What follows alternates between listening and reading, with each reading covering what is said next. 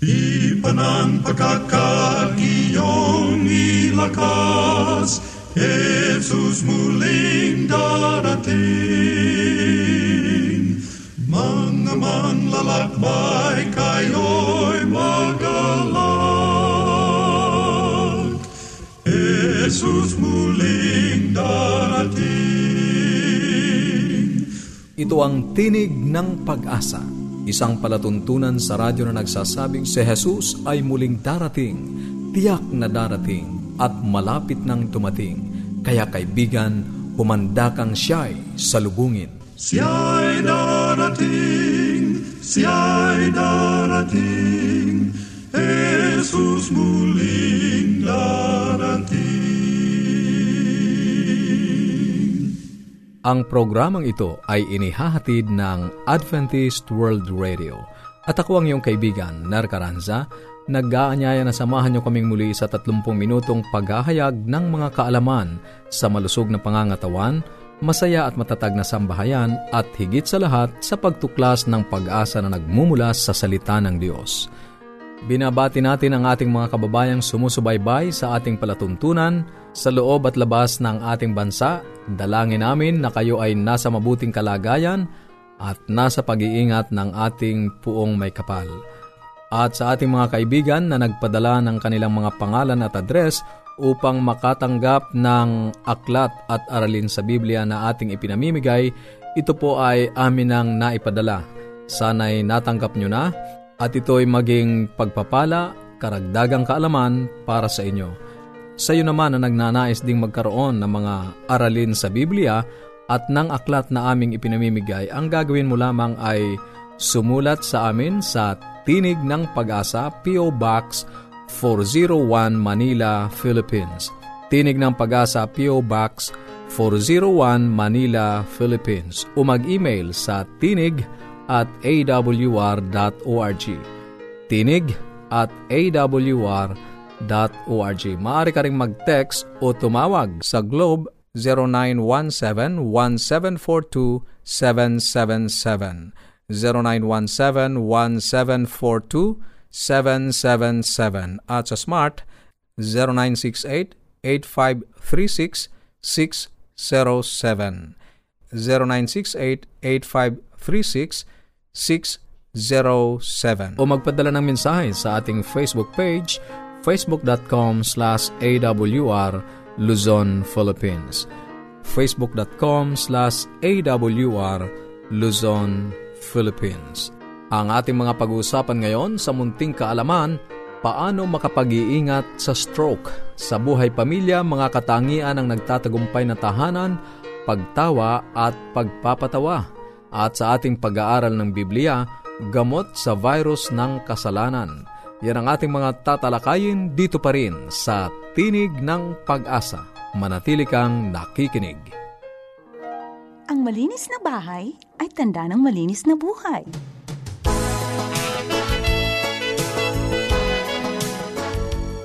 Ang paalalang ito ay hatid sa inyo ng Gabay sa Kalusugan. Paano makaiwas sa stroke? Sa Pilipinas, pangalawang stroke sa sampung pangunahing sakit na nakamamatay. May isang daan at sampung Pilipino ang nasasawi araw-araw dahil sa stroke. Ang mga taong may edad, may high blood pressure, diabetes at sakit sa puso ang mas nagkakaroon ng stroke. Ang stroke ay isang sakit kung saan nagbabara ang ugat sa utak dahil ang utak natin ang nagkokontrol ng paggalaw ng ating katawan, kadalasan ay nanghihina ang kamay o paa ng isang taong na-stroke. Ang iba pang posibleng sintomas ng stroke ay ang pagkabulol, pamamanhid, pananakit ng ulo at panlalabo ng mata. Ang pangalawang uri ng stroke ay kung saan nagdurugo ang utak ng pasyente dahil may pumutok na ugat. Kadalasan ay mataas ang blood pressure ng ganitong pasyente. Sangayon sa mga manggagamot, narito ang mga paraan upang maiwasan ang stroke. Una, panatilihin ang blood pressure na mas mababa sa 130 over 80. Kapag ang iyong blood pressure ay 140 over 90 o mas mataas pa, ang ibig sabihin ay may alta presyon ka at kailangang magpatingin sa doktor. Pangalawa, kung kayo ay may diabetes, panatilihin ang fasting blood sugar na mas mababa sa 120 milligrams ang normal na blood sugar level ay 100 mg DL o mas mababa pa. Ang diabetes ay nakasisira sa ugat ng ating utak.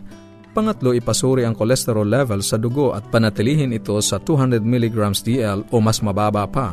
Ang mataas na kolesterol ay pwedeng magdulot ng pagbabara sa utak. Bawasan ang pagkain ng mga matataba at mamantikang pagkain. Pang-apat, huwag magpataba. Alamin ang tamang timbang at pilitin itong maabot. Panglima, itigil ang paninigarilyo. Ang isang stick ng sigarilyo ay may 10 hanggang 20 mg ng nicotine na masama sa ating ugat. Panganim, limitahan o umiwas sa paginom ng alak. Ang taong malakas uminom ng alak ay mas mataas ang tsansang ma-stroke at maaksidente. Pampito, huwag gumamit ng droga. Ang shabu ay isang pangunahing sanhi ng stroke sa kabataan. Pangwalo, umiwas sa air pollution. Ayon sa pagsusuri sa Taiwan, mas marami ang nai-stroke kapag madumi ang hangin sa paligid. Pangsyam, umiwas sa mainit na lugar. Ayon kay Professor Chun Yu Yang, kapag mainit ang panahon, maraming tao ang nai-stroke. Umiwas sa araw mula alas 10 ng umaga hanggang alas 4 ng hapon. At pangsampo, magpa-check up ng regular sa iyong doktor.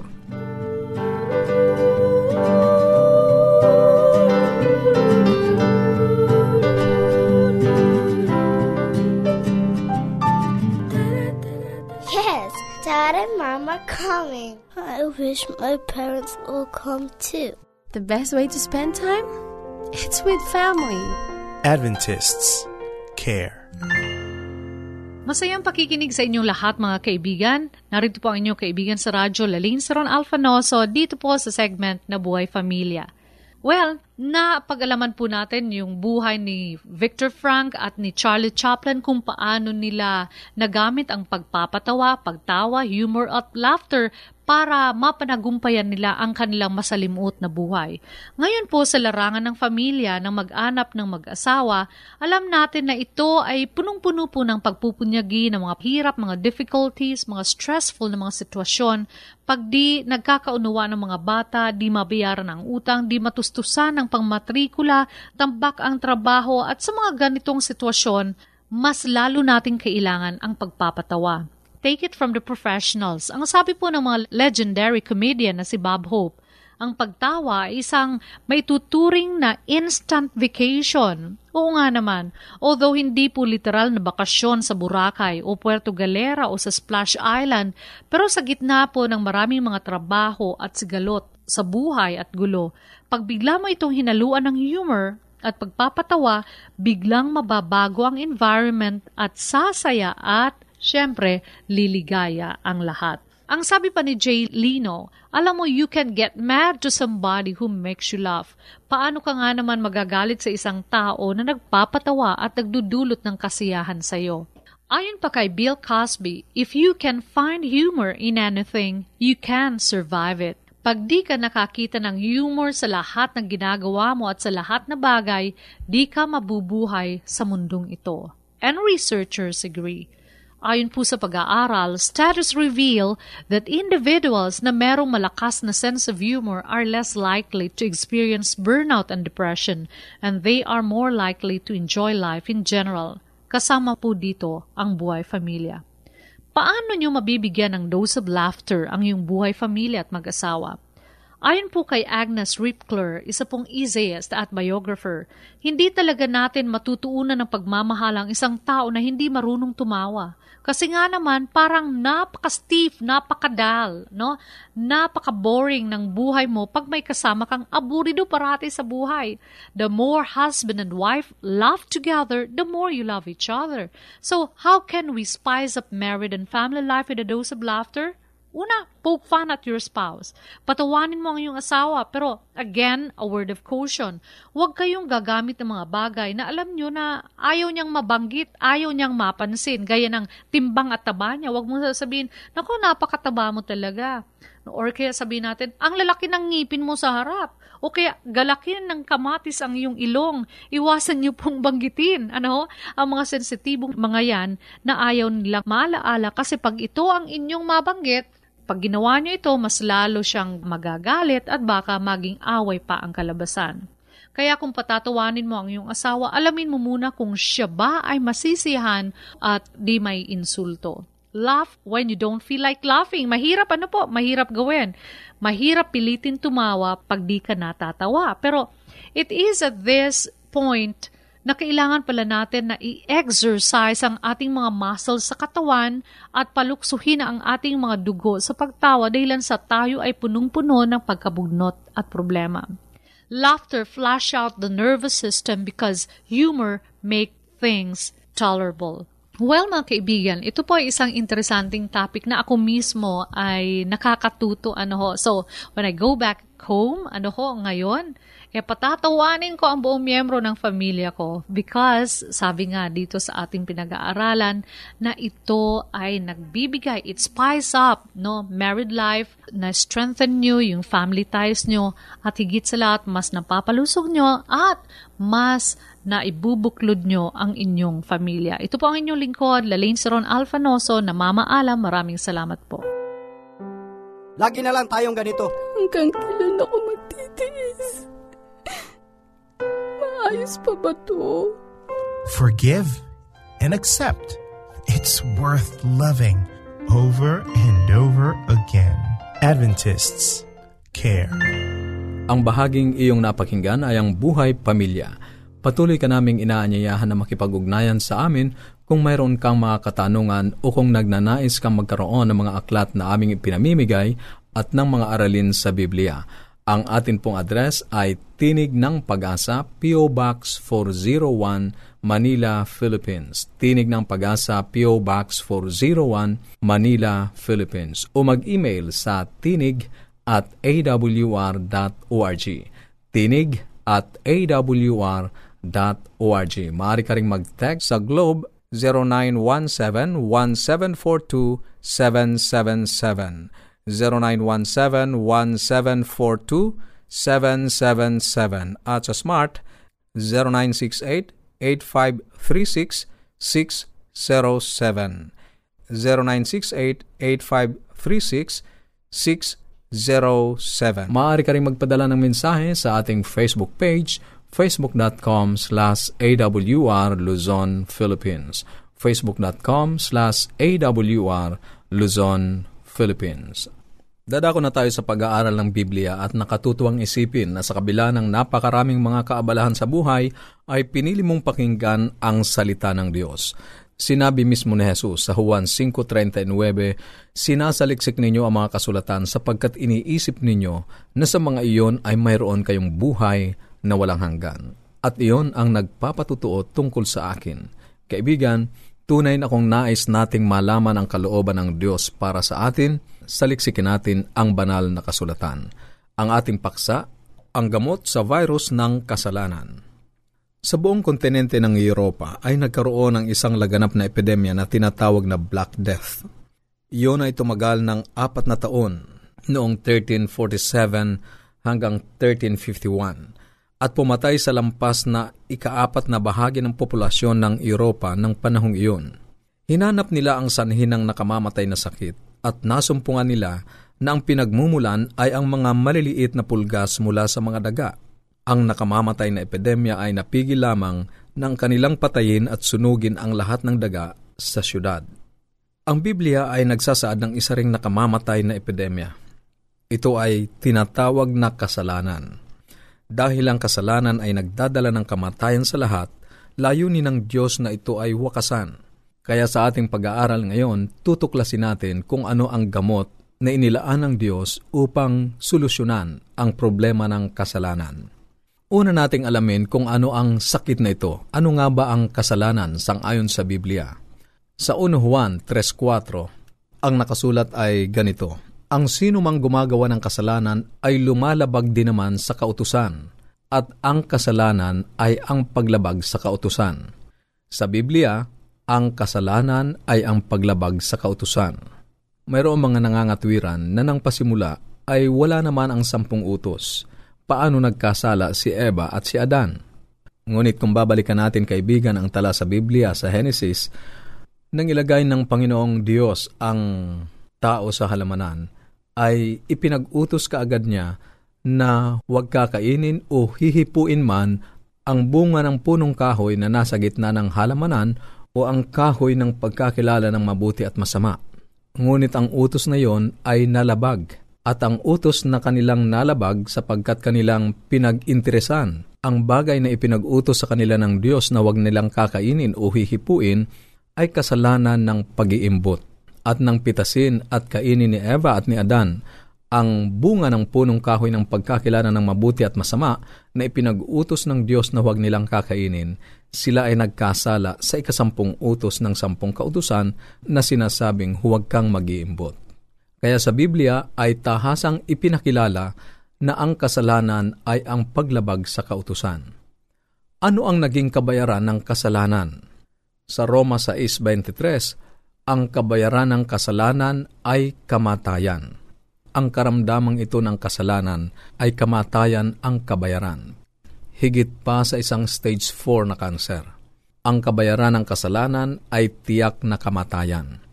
Ang tanong, gaano karaming tao ang nahawa ng virus ng kasalanan o gaano karaming tao ang nagkasala? Sa Roma 3.10, gaya ng nasusulat, walang matuwid, wala, wala kahit isa. At sa Roma 3.23, ang lahat ay nagkasala at hindi nakaabot sa kalwalhatian ng Diyos. Kaya walang ligtas, lahat ay nagkasala. Walang natagpuan, wala kahit isa na matuwid. Ang tanong, pati ba ang mga sanggol na ipinapanganak ay makasalanan na rin? Ang nakasulat sa Biblia sa Roma 5.12, kaya't kung paanong sa pamamagitan ng isang tao ay pumasok ang kasalanan sa sanlibutan at sa pamamagitan ng kasalanan ay ang kamatayan, kaya't dumating sa lahat ng mga tao ang kamatayan sapagkat ang lahat ay nagkasala. At sa talatang 14 ng Roma 5, gayon man ang kamatayan ay naghari mula kay Adan hanggang kay Moises, kahit sa kanila na hindi nagkasala ng tulad sa paglabag ni Adan. At sa mga awit 51, talatang 5, ang sabi ni Haring David, Narito ako'y ipinanganak sa kasamaan at ipinaglihi ako ng aking ina sa kasalanan. Naiintindihan ni Haring David ang kanyang tunay na kalagayan nang magkasala ang ating unang mga magulang, si Adan at si Eva, ang lahat ay naging makasalanan, ang ating likas ay napalitan ng pagiging makasalanan. Kaya si Haring David, nandun pa siya sa sinapupunan ng kanyang ina, ay alam niya na ang kanyang kalagayan ay makasalanan. Ganon din tayo maging sa ating kapanahunan. Ang bawat sanggol na ipinapanganak ay makasalanan hindi dahil sa nakagawa siya ng kasalanan, kundi ang kanyang likas ay makasalanan. Kaya kahit mga sanggol, bagamat hindi pa nakagagawa, nakapagsasalita ng masama, ay ipinanganganak na makasalanan. Ang sabi ng talata sa Roma 5.14 na ating binasa kanina ay kahit sa hindi nagkasala ng tulad sa paglabag ni Adan. At si Apostol Pablo ay paulit-ulit na sinasabi na walang matuwid, wala kahit isa ang lahat ay nagkasala. Ganyan kalawak ang epekto ng kasalanan. Kaya't naging mahirap sa tao ang kumawala sa pagkakasala. Sa ating mga sarili ay hindi tayo makagagawa ng mabuti ni hindi natin masusunod ang kautusan ng Diyos. Wala tayong kakayahan. Ano ang panlunas ng Diyos sa kasalanan? Sa Roma 6.23, sapagkat Bagamat ang kabayaran ng kasalanan ay kamatayan, ang kaloob ng Diyos na walang bayad ay buhay na walang hanggan kay Kristo Jesus na Panginoon natin. Ang solusyon ng Diyos sa napakalaking problema ng tao sa kasalanan ay si Jesus. Siya ang kordero ng Diyos ang nag-aalis ng kasalanan ng sanlibutan. Ngunit ang proseso ng pag-aalis sa kasalanang ito ay hindi madali. Paano inaalis ng Diyos ang kasalanan? Sa Roma 5.6, ang nakasulat ay ganito, Sapagkat noong tayo ay mahihina pa, sa tamang panahon si Kristo ay namatay para sa masasama. Kaibigan, para mawala ang kasalanan, kailangan ang kamatayan ni Kristo. At sa unang Juan 1.7, at ang dugo ni Jesus na kanyang anak ang lumilinis sa atin sa lahat ng kasalanan. Kinailangan ang kamatayan ni Jesus. At sa Hebreo 9.22, ang sabi ni Apostol Pablo ay ganito, Sa katunayan sa ilalim ng kautusan, halos lahat ng mga bagay ay nililinis ng dugo at kung walang pagdanak ng dugo ay walang kapatawaran ng mga kasalanan. Kaibigan, ang mga talatang ito ay nagpapahayag sa atin na hindi simple ang problema ng kasalanan. Ang kabayaran nito ay kamatayan. At ang solusyon upang tayo ay makaligtas sa tiyak na kamatayan ay kamatayan ng anak ng Diyos, si Heso Kristo ang ating Panginoon. Siya ang tumubo sa atin. Ang kamatayan ni Heso Kristo ay substitutionary. Siya ang pumalit sa atin. Ang kanyang kamatayan ay expiatory. Siya ang nagbayad. Pangatlo, ang kanyang kamatayan ay reconciling, na ipagkakasundo tayo sa Diyos Ama dahil sa kanyang kamatayan. At pang-apat, ang kanyang kamatayan ay transforming. Kung ating tatanggapin ang kamatayan ni Kristo bilang kapalit natin, kabayaran sa ating kasalanan, at kung tatanggapin natin bilang pakikipagkasundo, ang pagtanggap na ito ay magdadala ng pagbabago sa ating buhay. Kaya mayroong apat na napakahalagang ginawa ang ating Panginoong Kristo bilang solusyon sa ating kasalanan. Una, siya ang pumalit. Pangalawa, siya ang kabayaran. Pangatlo, siya ang naging daan, tulay sa pagkakasundo o reconciliation natin sa Ama. At pang-apat, ang kanyang kamatayan ay magpapabago ng ating buhay. Hindi na natin mararanasan ang kamatayan na bunga o kabayaran sa kasalanan kung tatanggapin natin ang ating Panginoong Heso Kristo bilang ating tagapagligtas at Panginoon. Yan ang solusyon ng Diyos sa virus ng kasalanan. At ang solusyong iyan ay ang Panginoong Heso Kristo lamang ang makagagawa. Sapagkat sinabi mismo ng Biblia na walang ibang pangalan na ibinigay sa silong ng langit na sukat nating ikaliligtas. At dahil dyan ay kailangan nating tumugon. Ano-ano ang pagtugon na dapat nating gawin? Sa mga gawa 3.19, ganito ang nakasulat. Kaya nga magsisi kayo at magbalik loob upang mapawi ang inyong mga kasalanan. Una, kailangan ng pagsisisi. Ang pagsisisi ay ang pagkalungkot sa kasalanang nagawa. At ang pagkalungkot na yon ay may ibig sabihin ng pagkilos na hindi mo na gustong gawin muli ang nagawang kasalanan. Pangalawa, sa Kawikaan 28.13, ang mababasa natin ay ganito, Siyang nagtatakip ng kanyang mga pagsuway ay hindi sasagana, ngunit ang nagpapahayag at tumatalikod sa mga iyon ay magtatamo ng awa. Una, sa mga gawa, 3.19, ang ating pagtugon ay magkaroon tayo ng pagsisisi. Pangalawa ay pagpapahayag. Ang pagpapahayag ay pagsasabi ng iyong mga kasalanang nagawa na iyong pinagsisisihan at ang pagpapahayag sa Biblia ay pagpapahayag ng iyong kasalanan sa taong nagawan mo ng pagkakasala at pagpapahayag sa Diyos. Bakit natin kailangang ipahayag ang ating mga nagawang kasalanan sa Diyos? Sapagkat siya lamang ang makapagpapatawad. Sangayon sa Biblia sa Kawikaan 28.13 ay ang pagtalikod. Ang ibig sabihin ng pagtalikod ay hindi mo na muling gagawin. Pinagsisisihan mo, ipinahayag mo, tinatalikuran mo na ang mga masasamang gawain. At pangatlo sa mga gawa, 2.38, At sinabi sa kanila ni Pedro, Magsisi kayo at magpabautismo ang bawat isa sa inyo sa pangalan ni Heso Kristo upang mapatawad ang inyong mga kasalanan. Ibinigay ng Diyos ang solusyon sa ating problema sa kasalanan ang ating Panginoong Yeso Kristo ang kanyang bugtong na anak na namatay doon sa cross. Ang inaasahan niyang pagtugon mula sa atin ay una ay ang pagsisisi at pagbabalik loob. Pangalawa ay ang pagpapahayag at ang pagtalikod sa kasalanan. Pangatlo ay ang pagpapabautismo.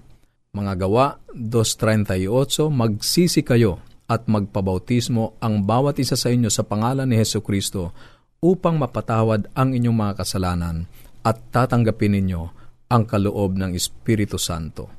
Ang kaloob ng Espiritu Santo ang magpapatibay sa atin upang ang ating paglakad sa katuwiran ng ating Panginoong Diyos ay magpatuloy at magkaroon tayo ng kapangyarihan na magsabi ng hindi o tumanggi sa kasalanan. Ang pangako ng ating Panginoong Diyos ay tiyak. Sa 1 Juan 1.9, kung ipinahahayag natin ang ating mga kasalanan, siya ay tapat at banal na magpapatawad sa ating mga kasalanan at tayo'y lilinisin sa lahat ng kalikuan. Kaibigan, sana'y naramdaman mo ang iyong pangangailangan ng kapatawaran sa kasalanan. Maaari kang lumapit ngayon sa ating Panginoong Hesus. Aminin mo ang iyong mga kasalanan at hayaan mong buhatin ng Diyos ang mabigat na kahihiyan at pasanin ng kasalanan. Patatawarin ka niya. Maaari mong tanggapin si Kristo bilang iyong sariling tagapagligtas at makatitiyakan ng lubos na kapatawaran mula sa Kanya. Ibig mo bang maranasan ang kapatawaran ng iyong kasalanan? Ibig mo bang maranasan ang kapayapaan ng iyong buhay at ng iyong isipan? Kung yan ang ibig mo, tanggapin mo si Jesus, ang kordero ng Diyos, na siyang maglilinis sa iyong kasalanan. Maaari kang sumabay sa panalangin ito. O dakilang Diyos, nauunawaan ko ngayon na kaya namatay sa krus si Jesus ay dahil sa aking mga kasalanan. Maawa ka sa akin, Ama. Ako ay isang makasalanan. Aking inaanyayahan si Kristo sa aking buhay bilang aking tagapagligtas at Panginoon. Tulungan po ninyo akong makaligtas mula sa pagkakasala. Salamat po sa kapatawaran na nakay Heso Kristo. Sa pangalan ni Jesus, ako'y umaasa ng kapayapaan at kapatawaran. Amen. Amen. Sana'y nakinabang ka sa ating pag-aaral. Kung mayroon kang mga katanungan o anuman ang nais mong iparating sa amin, maaari kang makipag-ugnayan sa pamamagitan ng panulat o pagtawag sa mga numero na aking babanggitin. Ang ating address, Tinig ng Pag-asa, P.O. Box 401 Manila, Philippines. Tinig ng Pag-asa, P.O. Box 401 Manila, Philippines. Maaari ka rin mag-email sa tinig at awr.org. Tinig at awr.org awr.org. Maaari ka rin magpadala ng mensahe sa ating Facebook page, facebook.com slash awr Luzon, Philippines. facebook.com slash awr Luzon, Philippines. Maaari ka rin mag-text o tumawag sa Globe 0917-1742-777. 0917-1742-777 at sa Smart 0968 0968-8536-607. 0968-8536-607. Ito pong muli ang iyong kaibigan, Ner Caranza, pansamantalang nagpapaalam at umaasa na muli tayong magtatagpo sa ganito pa ring oras at himpilan. Sa Roma 15.13, pagpalain ka nawa ng Diyos ng pag-asa ng buong kagalakan at kapayapaan. Siya'y darating, siya'y darating, Jesus muling darating.